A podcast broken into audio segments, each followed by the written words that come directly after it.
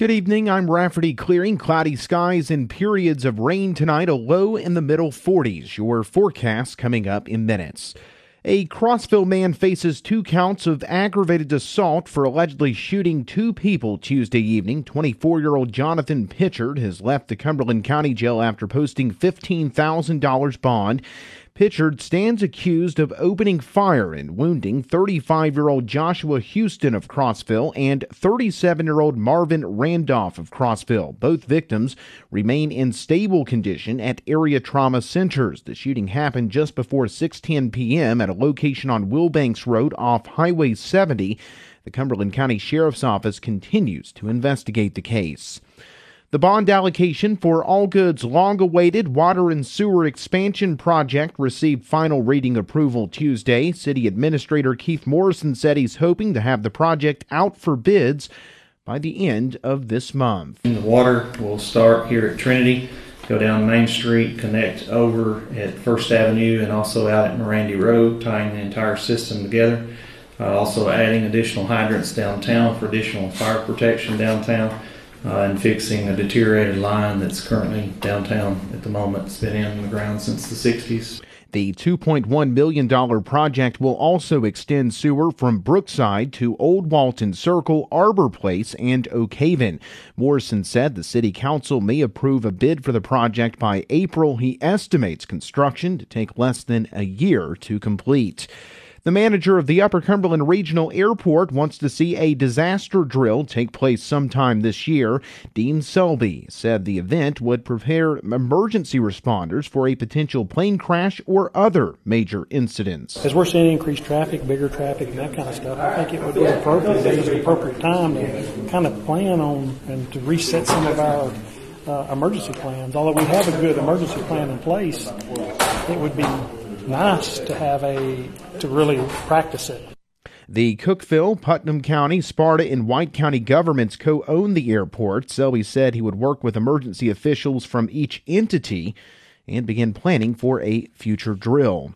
Putnam County's emergency medical services have obtained new portable ultrasound devices. EMS Chief Tommy Copeland says the department has enough devices to cover all of the county's advanced life support trucks. It's kind of like our heart monitor. It's a diagnostic type tool to help us be able to figure out what's going on with the patient and help direct the care that we give them pre-hospital. And it's a very quick and easy thing to use. Emergency personnel use the portable ultrasounds to detect blood clots, cardiac arrest, aneurysms, and penetration wounds. A Sparta man faces charges after authorities found nitrous oxide tanks and more than a pound of marijuana inside his vehicle. State troopers arrested Tyler Dwayne Rice after he allegedly crashed his automobile and fled the scene Sunday. An arrest warrant said state troopers responded to a motor vehicle crash on Highway 111. Witnesses stated that Rice fled the scene when they called police to report the crash. A search of the vehicle revealed a cardboard box containing two pounds of a green leafy substance, digital scales, and a grinder. Troopers also discovered a 23 pound nitrous oxide tank in the trunk and a 13 pound tank in the passenger side floorboard. Rice left the Putnam County Jail after posting $10,000 bond. Putnam County's emergency medical services now have new portable ultrasound devices. EMS Chief Tommy Copeland says the county has enough devices to cover all of their advanced life support trucks. He says the devices can be used for a number of things in the field. You know, helping to figure out the cardiac function, how well the heart's pumping, uh, you know, see if the heart's still moving, if somebody's in cardiac arrest uh, you we can tell if the heart is not doing anything or if it's trying to respond to the measures we're taking. Uh, you can see aneurysms with it, you know, where the blood vessel is getting very large or about to tear or has torn. Uh, you can see if there's fluid around the lungs, around the heart. Uh, some fractures you can pick up on. Uh, you can track wound size like somebody's had a penetrating wound, you may be able to see that. Well, there's just a number of things that you can use it for, uh, including like the obstetric stuff, you know, being able to see uh, the baby and if they're and their heart rate and that kind of stuff. Putnam County has participated since last year in a pilot program through EMS POCUS. It's the company contracted to provide training and quality assurance programs.